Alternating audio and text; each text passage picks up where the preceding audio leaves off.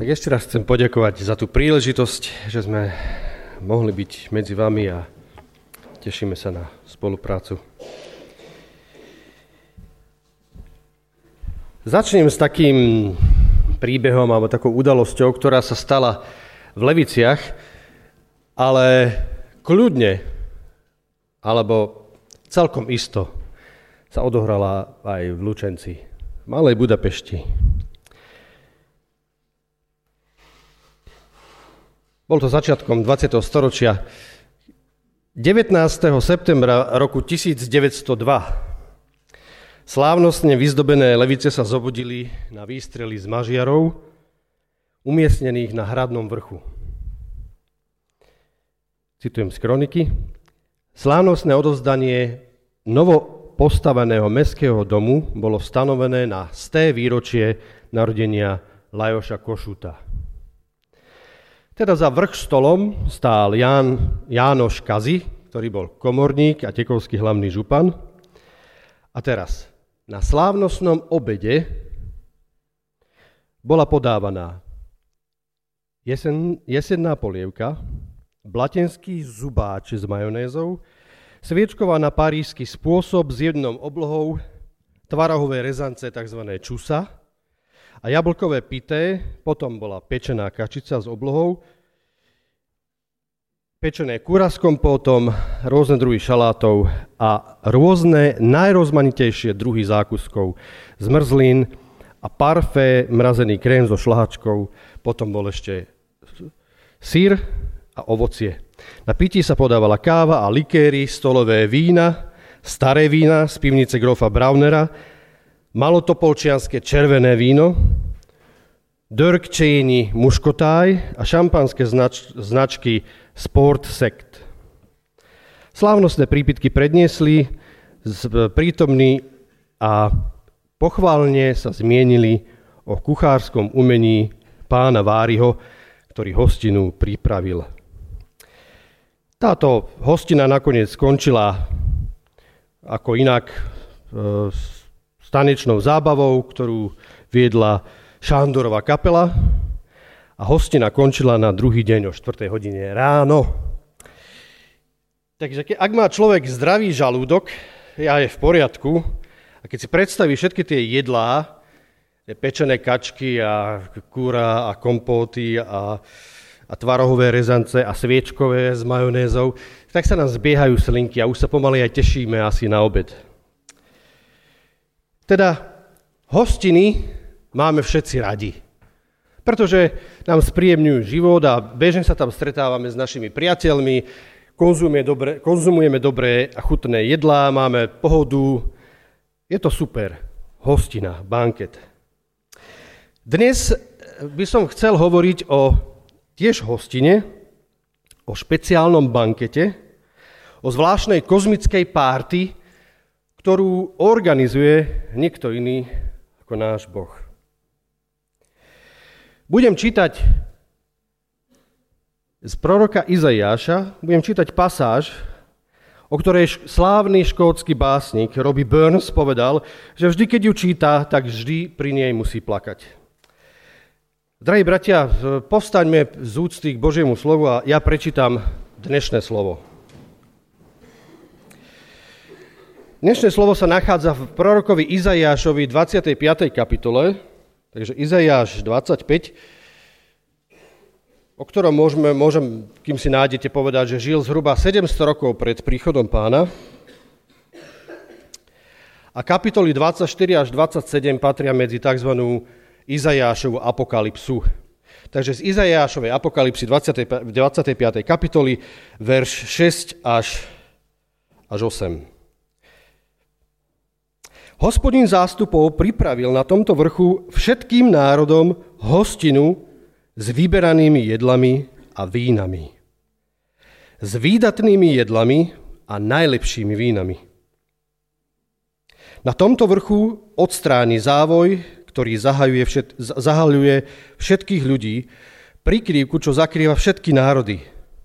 Navždy pohotí smrť a pán hospodin zotrie slzu z každej tváre a odstráni potupu svojho ľudu z celej zeme, lebo hospodin prehovoril. Toľko z Božieho slova, môžete si sadnúť. Teda vidíme tu Izajášovú mohutnú víziu nejakej hostiny na vrchu. Takže pán pozýva na vrch. Teda, ak sme pri téme vrchov, my musíme vedieť, že vrchy majú zvláštnu symboliku v Biblii. Jednak na výšinách sa obetovalo cudzím bohom. Čiže existujú nejaké vrchy, kde prichádzali pohanskí ctitelia uctievať svojich pohanských bohov. Kdežto náš boh má tiež svoje slávne vrchy. A mohli by sme hovoriť o vrchu Horeb. Mohli by sme hovoriť o Sinaji. Ale dnes chcem hovoriť o vrchu Sion.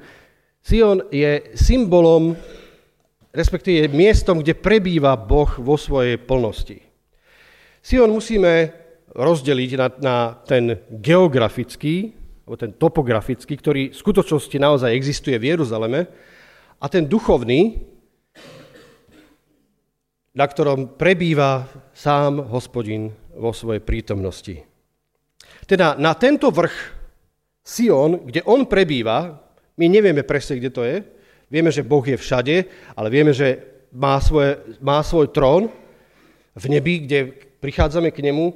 Čiže jeho miesto, kde, kde on sám sídli, kde on sám kráľuje, tam on pozýva, a teraz si všimnite v tom texte, že pozýva všetky národy.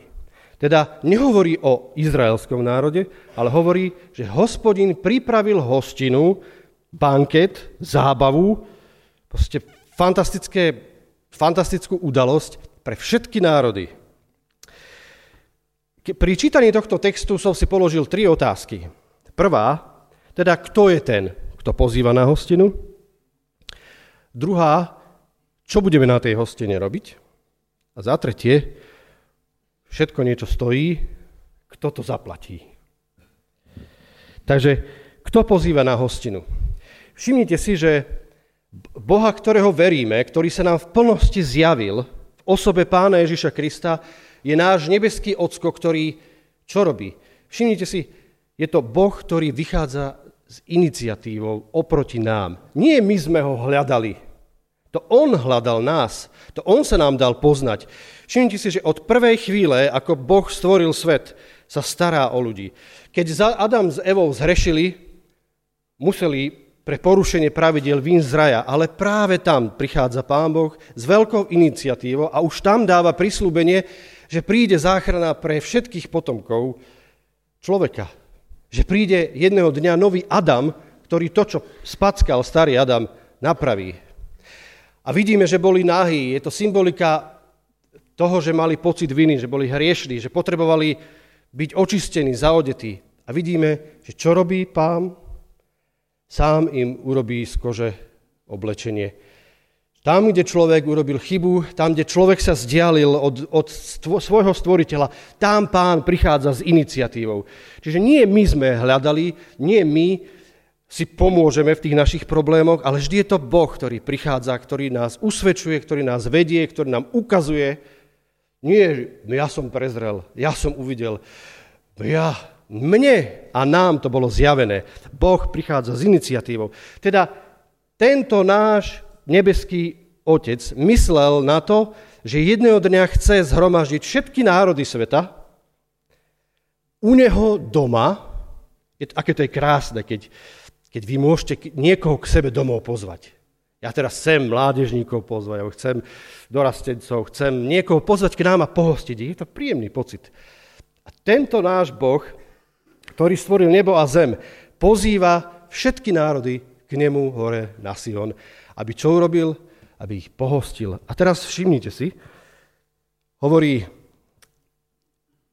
že pripravil s výbornými jedlami, s výbornými vínami a ono sa to potom opakuje a kde, keď je v Biblii v jednom verši zdôraznené dvakrát to isté, to znamená, že to je nesmierne dôležitá informácia.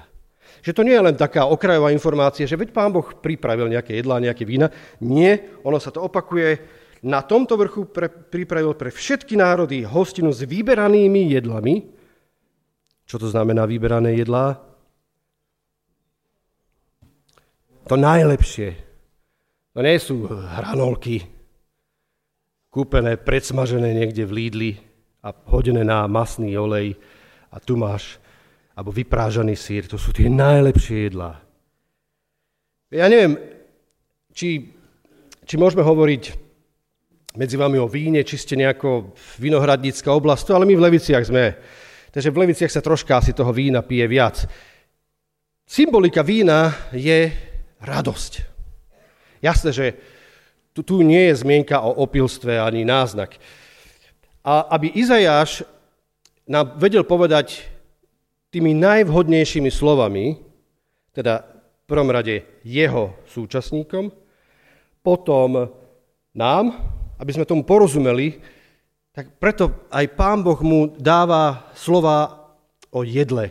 Viete, keď, keď jeme a pijeme, tak sme nasýtení. Tak, je, tak máme dobrý pocit. Lebo sme tela. Potrebujeme prijímať, potrebujeme jesť a piť. Lenže Pán Boh nás stvoril tak, že nám jedlo spôsobuje aj rozkoš. Že to je príjemné, keď nám niečo chutí. To sústo, keď si dáme do úst, cítime to, to chutí, to príjemné. Ako mnoho iných vecí, ktoré nám Pán Boh dal z lásky ako dar. A teda symbolikou práve jedla a pitia nám chce povedať, že to, čo Pán Boh pripravil pre všetky národy, je to najlepšie, je to to slastné, čo budete cítiť, čo budete chutnať a z čoho sa budete tešiť.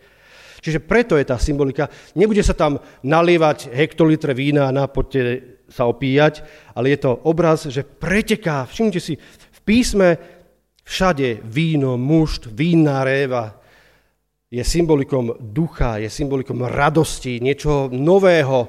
A to, k tomu nás pozýva Boh, k radosti, k plnosti a vychutnania jeho samého a jeho darov, ktoré on pripravil. Čiže zase ten Boh, ktorý videl, ako sme si spackali životy, prichádza nám na pomoc, aby sme mohli byť nielenže zachránení pred zahynutím, ale aby sme boli tam, kde je On prítomný, a aby sme s ním tam sa tešili na tom kozmickom nebeskom bankete v jedného dňa. Ako rozumieť starozmluvným proroctvám? Izajáš, keď, keď hovoril tieto slova, som si istý, že nie všetkému rozumel.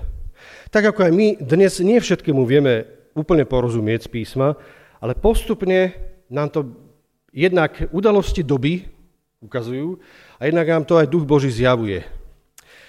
Teda Predstavme si Izajáša, ktorý vidí túto víziu. Vidí prichádzať národy na vrch hospodinov, kde sú prestreté stoly, kde, sa, kde sú možno kuchári, hemžia sa tam a pripravujú, prestierajú. Hospodin má nad, všim, nad tým všetkým patronát, on to tam pripravuje. On to vidí a možno nevidí úplne, úplne dozadu. A mne sa strašne, veľmi sa mi páči taký obraz troch vrchov. Ako vykladať starozmluvné proroctvá? E, predstavme si, že Izajáš sa pozerá na nejaký vrch, ktorý mu je pomerne blízko a opisuje ho. Vidí kopec, vidí na ňom nejaké stromy, možno nejaké domy, pohybovať sa nejakých ľudí, nejaké zvieratá a teraz píše. Vidím vrch, vidím a je to pomerne jasné. Lenže za tým vrchom je ešte jeden, ktorý už Izajáš až tak dobre nevidí. Ale vie opísať, že je tam nejaký vrch, sú tam asi nejaké stromy, ale už ľudí tam nevidím, už to, už to nevidím tak jasne. No a za tým druhým vrchom je ešte jeden ďalší, tretí, a ten je úplne, ale úplne matný. Ten sa už nedá opísať vôbec konkrétne. Toto proroctvo, čím sa vlastne zaoberá typológia, uh, hovorí, že Izajáš vidí niektoré veci veľmi jasne, ale on ešte nepozná mnohé súvislosti, ktoré prichádzajú až s príchodom pána Ježiša Krista. Izajáš už dávno nežije, keď prichádza na scénu Boží syn, to je ten druhý vrch, ktorý už my jasne vidíme. Izajáš ho nevidel, ale my už ten druhý vrch vieme opísať, ako sa to stalo. Myslím, vidíte, ja to mám poznámky, ani sa nepozriem, eh, aby som niečo nevynechal. Prorok Ámos prorokuje v poslednej kapitole, že vidí tiež víziu, ako pretekajú preše, vyteká z nich mušt a celé tie vinice sú, sú, pretekajú vlastne muštom. Predstavte si takú prietrž mračien, prší a z tých kopcov sa leje voda. Tak Ámos vidí, ako prichádza mušt a víno sa leje. Symbol toho, obrazom toho, že prichádza Mesiáš. V ten deň, v ten deň, on povie, že tam ženích poskočí a radosť bude a bude, budú pretekať preše. Teraz, keď sa pozrieme v súvislosti s tým vínom, prichádza na scénu Boží syn prvýkrát, povedzte kde. Kde sa objavuje Pán Ježiš Kristus ako prvý prvútečký krát? Káni Galilejskej. A čo tam urobil? Viete, ja, kto si hovoril, že si to prepočítal, že by to bolo 700 fliaš, neviem, či to hovorím presne, ale zhruba toľko vína, toľko vody pán Boh premenil, pán Ježiš premenil na, vo, na víno, že by z toho mohlo byť 707 deciek. Že nie je málo. A teraz pán Ježiš prichádza, aby, aby čo urobil? Aby ukázal, že on je ten Mesiáš, on je ten, ktorý sa postará, keď majú problém. Zase Boh prichádza s, in- s iniciatívou. Zase on ich zachraňuje z trápnej situácie, že sa minulo víno. A teraz Izajáš 25 hovorí, tie najlepšie vína. A čo ho povedal starejší, keď prišiel potom za ženíchom, že, ktorý iba netušil, čo sa dialo, či, za starý, no, či hostia prišli za starejším, že to víno, ktoré si nakoniec dal, že to, to bolo to najlepšie víno. Lenže to už to bolo to Božie. To nebolo to ľudské, prešované. To bolo to Božie víno. Čiže opäť identifikuje sa Pán Ježiš Kristus s tým Bohom, ktorý je zjavený v starej zmluve. Čiže Boh starej zmluvy je presne ten Pán Ježiš Kristus. Hospodin, ktorý pozýva na hostinu všetky národy, je Pán Ježiš Kristus ktorý svojou, svojim príchodom prišla mesiánska doba. To znamená, že to, čo Izajáš nevidel presne, my vidíme úplne presne. Vidíme na ten druhý vrch, že príchodom pána Ježiša Krista prišla doba milosti, keď pretekajú preše, keď duch Boží nám bol daný, keď radosť prišla, keď prišla istota toho, že, že On sa za nás obetoval, že On to všetko zaplatil, a že On nás volá k sebe na Sion. A my žijeme v tejto dobe, teraz, tu v dobe církvy, v dobe milosti, keď máme zvestovať a ľuďom, poveda- má, a ľuďom máme povedať, že veď Boh s tebou na tom Sione ráta. Tí ľudia to potrebujú počuť. On ich tam chce mať nie len pre izraelský národ, nie len pre nejakú skupinu ľudí, pre všetky národy. Od eskimákov až po všetkých, ktorí žijú po celej tváre zeme. Teda je to úžasný symbol hojnosti, slasti a radosti, ale som, si presvedč, ale som presvedčený, že, že to budeme, že budeme aj konzumovať. Môžeme na túto tému polemizovať. Boh niečo pripravuje a bude to dobré. Som si istý, že tak ako pán Ježiš jedol so svojimi učeníkmi baránka a pil s nimi víno, že jedného dňa budeme aj my na jeho hostine. Ale to sa vrátim ešte ne, trošku, trošička neskôr, e, teda na konci, kde sa pozrieme na ten tretí vrch, ktorý už, už aj ten druhý vrch je za nami, lebo pán Ježiš zomrel, on bol ukrižovaný, ale vstal z mŕtvych. A my sa blížime už tretiemu vrchu, kde sa vlastne blíži vyvrcholenie celého toho Božieho diela, kde sa každým dňom blížime, blížime k Sionu.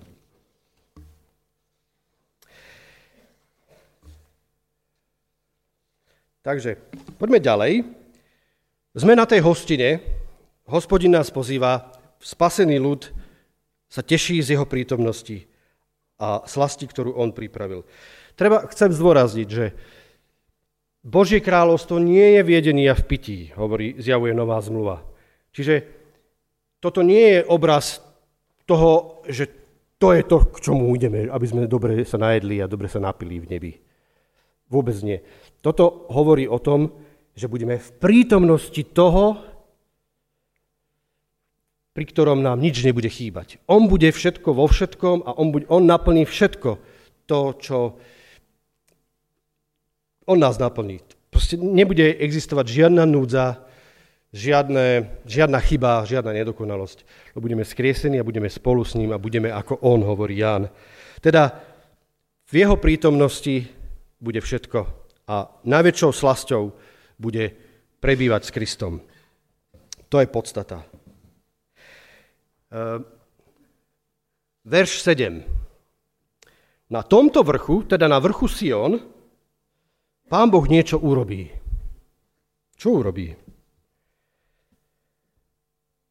Odstráni závoj, odstráni závoj, čiže zase iniciatívny Boh niečo urobí. Nie my to urobíme, on to urobí.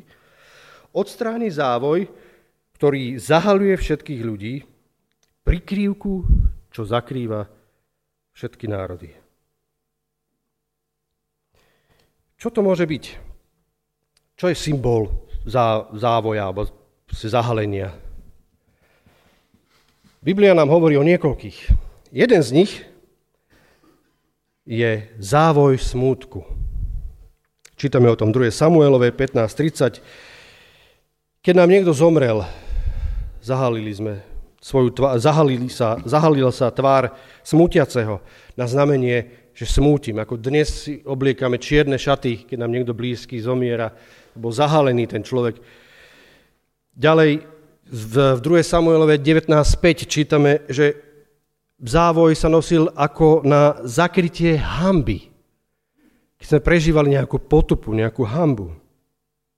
2. Korintianom 3.15. Závoj ako duchovná slepota. A všetky tieto závoje, závoj smútku, prichádza Boh, aby nám odkryl. A Izajáš to vidí ako, všimnite tam je zvláštny čas, je taký biblický čas, perfectum profeticum. Znamená, že Izajáš vidí budúcnosť už ako minulosť. Veľmi zvláštny čas. Čiže on vidí, že, že už sa to akože udialo, ale je to, bude to ešte v budúcnosti. Takže, a my vieme, že sa to stalo. My vieme, že tým, že sa Pán Ježiš sám zjavil nám, že nám dal duchovný zrak, že my dnes môžeme vedieť, že Pán Ježiš je môjim spasiteľom, je to môj Boh. Čo pre mňa urobil, je nič iné, len to, že som mal odkrytý závoj. To, že dnes sa môžem radovať a dnes môžem mať istotu, že môj život, dokonca aj moja smrť, Vaša smrť je v Božích rukách, je odhalený ďalší závoj. A je tu ešte jeden veľmi závažný závoj, respektíve ťažký koberec, ktorý sa roztrhol na dve časti v okamihu, keď pán Ježiš zomrel na kríži. Bola to opona, ktorá vlastne bránila priamému, priamému vzťahu, priamému dotyku človeka hriešného človeka so svetým Bohom. Mohol, to, mohol ísť len prostredkovanie cez kňazov a cez obetný systém. Okamihu, keď Pán Ježiš zomrel za nás na kríži, keď povedal, dokonané je, pre všetkých, ktorí uverili, je voľný vstup k hospodinovi. Voľný vstup na Sion. K nemu priamo do jeho prítomnosti. Lenže Boh ide až tak ďaleko, že znenie novej zmluvy znieje, že sám Boh bude prebývať v našom srdci, že z nášho kamenného srdca spraví mesité, že na naše hriechy si nespomenie a že On nám bude otcom a my mu budeme synmi. No prosím. Takto nás postavil na piedestál Boh. Nás, ktorí sme ho nehľadali, ktorí sme boli proti nemu, Takto nás povýšil cez obeď Pána Ježiša Krista. Preto chrámová opona sa roztrhla na dve časti, aby sme navždy v baránkovi Božom, v Kristu Ježišovi, mali prístup, priamy prístup a priamé poznanie Boha. Ďalej, teda už sme na tom druhom vrchu. My vieme, čo Pán Ježiš urobil. Vieme, čo to znamená pre mňa a vieme, čo to bude znamenať v budúcnosti, i keď ešte nevieme všetky detaily. Čo ešte sa tam bude diať? Čo ešte urobí pán? Izajáš vidí, že navždy pohltí smrť a pán zotrie slzu z každej tváre. Navždy pohltí smrť. Tu by sme mohli povedať, pohltiť znamená nie prehltnúť, ale pohltiť, ako keď veľryba prichádza a prehltne sardinku. Niečo obrovské, maličké prehltne. Veľký Boh je nič, smrť oproti nemu. A my vieme, kedy sa to stalo. Izajáš to ešte nevedel. Ozeáš hovorí, tiež predpovedá 13.14. Johnny Cash, známy spevák v posledných mesiacoch svojho života, zložil pieseň, ktorá sa volá Ozeáš 13.14, kde sa píše, e, kde je smrť tvoj osteň, kde je tvoje víťazstvo. 2. Timoteovi 1.10. No známo sa nám stala až teraz, keď sa zjavil náš spasiteľ Ježiš Kristus. On zničil smrť a zjavil život a nesmrteľnosť, neporušenosť evaneliom. Tam sa to stalo. Ježišovou smrťou a Ježišovým zmrtvých staním sa stalo to, že pán navždy pohltil smrť. Preto my môžeme vyhlásiť to, čo nová zmluva o nás vyhlasuje, že sedíme po nebeských oblastiach, kráľujeme s Kristom nie raz, už dnes tu. Už dnes máme život väčší, pretože ducha, svojho vlastného ducha nám dal do nášho srdca ako znamením zmluvy. Ako veci, závdavok veci budúcich, hovorí Pavol. To znamená, že už dnes môžeme žiť s úplnou žiarivou istotou, že ani smrť nás nepremôže. Môže nás oddeliť na krátky čas, ale s Pavlom môžeme vyznať, smrť je zisk pre tých, ktorí sú v Kristovi. Teda už neexistuje smrť, aj keď sme smutní, keď nám nejaký blízky odíde. A bolí to. Aj pán Ježiš plakal a pritom a skriesil Lazara. Ježiš rozumie našej človečine. On bude ten, ktorý sa postaví nad naše hroby a, a povie vstante a, a vstaneme a budeme mať nové tela, oslávené tela a budeme s ním kráľovať na Sione. Smrť a podsvetie, hovorí Ján, boli zvrhnuté do ohnivého jazera. Navždy pochované.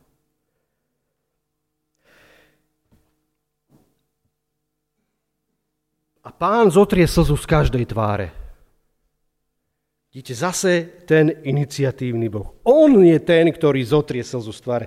On nám nepovie, dieťatká moje, už neplačte. Prestaň plakať. Nie. On je ten, ktorý zotrie slzu. Zase tá Božia dláň, Božia ruka je symbol toho, že on sa nás intímne, hlboko dotýka, že nás pozná ako nikto na svete. Vie, čo nás trápi, čo nás potešuje a čo nás bolí a z čoho plačeme. On vedie, s úplnou istotou vám môže povedať, vedie si úžasný archív o vašich slzách a má všetko pod kontrolou. A on bude ten, ktorý zotre povie, nie, tu už nebude plač. Lebo aj smrť, aj bolesť, aj nedokonalosť, aj smútok, všetko skončilo. Prišiel život, lebo v mojom synovi, Ježišovi Kristovi je život. Všimnite si, aký bol Ježiš gentleman. 4 tisíc ľudí nasytil, 5 tisíc ľudí nasytil. Pomáhal rybárom chytať ryby.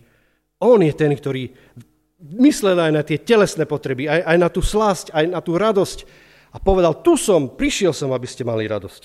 Teda navždy pohltí smrť a pán zotrie slzu z každej tváre. Nie sú vám tieto slova povedomé? Kde sú ešte napísané?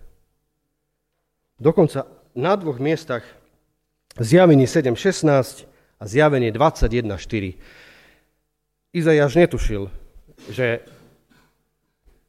o 700 niečo rokov ho bude Ján citovať, alebo bude hovoriť tie isté slova, lebo ten istý duch ho vedie a hovorí, nebudú viac hladní ani smední, nebude dorážať ani slnko, ani horúčava, lebo hospodin uprostred nich tróni a bude ich pásť, dovedie ich prameňom vôd života a Boh im zotrie každú slzu z očí.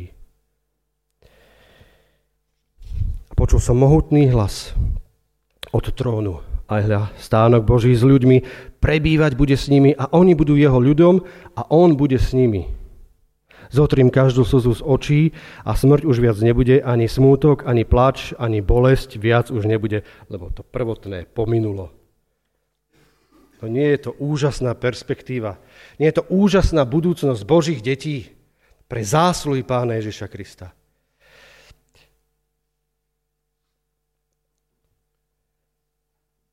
Odstráni potupu svojho ľudu z celej zeme.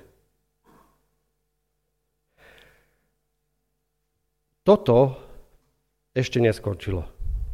Ešte nie sme úplne na treťom vrchu. Ešte nevidíme úplne, ako to končí, pretože potupa tu je. Tak ako bol potupovaný Kristus, tak ako bol pohrdaný, aj dnes my častokrát sme pohrdaní. Sme pod tlakom rôznych mocností, vedieme duchovné zápasy. Niekedy nám vládnu zvláštni vládcovia, ktorí nám nie život uľahčujú, ale stiažujú. Je to zložité, ale Kristus vládne. A v každom čase, v každej vláde, v každej bolesti, on vždy zvíťazil. Pán Ježiš povedal, že nebudem jesť, teda nebudem jesť a piť baránka, piť víno až s vami v Božom kráľovstve. Sám pán hovorí, že ja vás čakám. Ja, ja normálne, poviem to, aby sme tomu úplne porozumeli, ja nebudem to konzumovať, všetko ostatné možno budem, ale toto nie, lebo toto chcem s vami na tom bankete ako slávnosť. A to je presne tá udalosť, ktorú Izaja, o ktorej Izajáš hovorí, o tej veľkom bankete, je vlastne udalosť svadby baránkovej.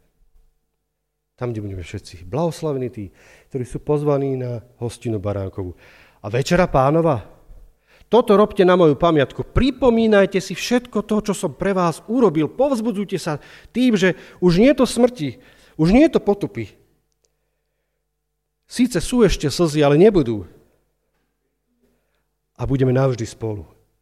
Večera pánova je pripomienka toho, čo Kristus urobil. Že jeho krv sa liala, jeho telo sa lámalo, aby sme my mohli mať voľný prístup k nemu. A všimnite si, opäť je tam víno, opäť je tam to dobré víno, tá jeho krv. Všetky tieto symboly zapadajú a zjavujú sa nám v plnosti v Kristu Ježišovi. A my ako novozmnuvný ľud sa máme z tohto tešiť, máme sa, máme sa s týmto povzbudzovať a toto máme zvestovať. Drahí bratia a sestry, bude to úžasná budúcnosť. Bude to úžasná, žiarivá budúcnosť, ktorá nikdy neskončí, lebo to bude trvať väčšine. Pán nás nepozval len na nejakú chvíľu, ako to tu v našej včasnosti často je, že síce sa stretneme a niečo zjeme, ale musíme sa rozísť, lebo máme svoje povinnosti a, a sme obmedzení, ale tam nie. Tam už navždy budeme spolu. Pavol hovorí, týmito slovami sa povzbudzujte. A viete prečo, prečo tomuto verím? Jeden môj zácný priateľ hm, mi poukázal na jeden verš, ktorý som vedel, ale nikdy som si to tak hlboko neuvedomil, že čo to znamená. Ale práve pri ňom som to zistil spoznal. Je to brata Tomáša Ocko, ktorý ma upozornil na to, že ak je v písme niekde napísané, že lebo ústa hospodinové to povedali, že to je, to je najväčšie potvrdenie, aké môže byť. Preto ja dnes vám tu môžem povedať, že bude to úžasná budúcnosť a je to úžasný život s Kristom. Bude to veľkolepé a radujme sa. Prečo? Lebo ústa hospodinové to povedali. Amen.